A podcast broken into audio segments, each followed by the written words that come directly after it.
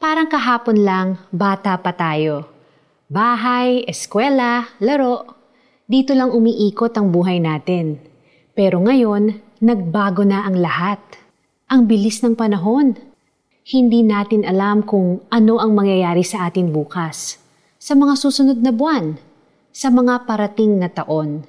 Bawat pagpalit ng kalendaryo ay tila paalala na ang buhay natin ay parang usok lang, sandaling lumilitaw at agad nawawala.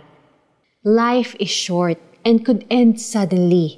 Kaya mahirap kung masyado nating i-attach ang ating sarili sa mga bagay na panandalian lang. Pero salamat din na hiram lang ang buhay.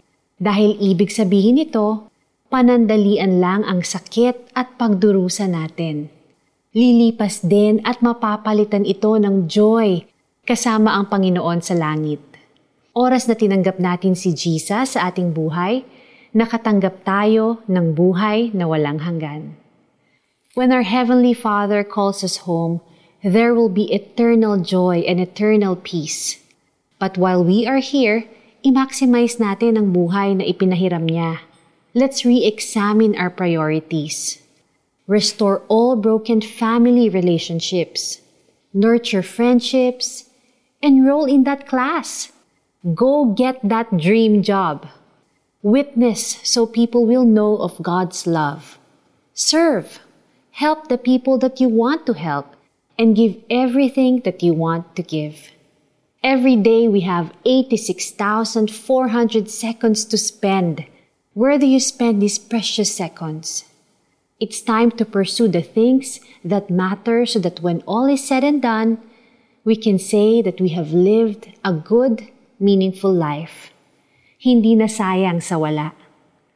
Our lives are borrowed. And our days are numbered, kaya mahalagang man-nurture ang personal relationship sa Diyos. Dahil hindi man natin alam kailan babawiin ang hiram na buhay, lalo namang nagiging malinaw na siya ang ating kailangan at siya rin ang ating patutunguhan. Tayo manalangin.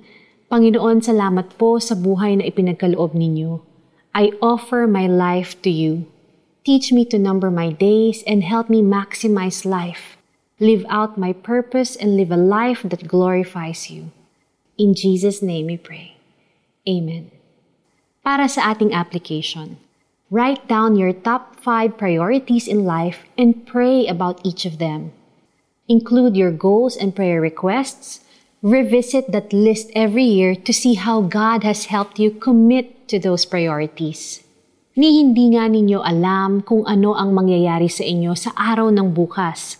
Ang buhay ninyo'y parang usok lamang, sandaling lumilitaw at agad nawawala.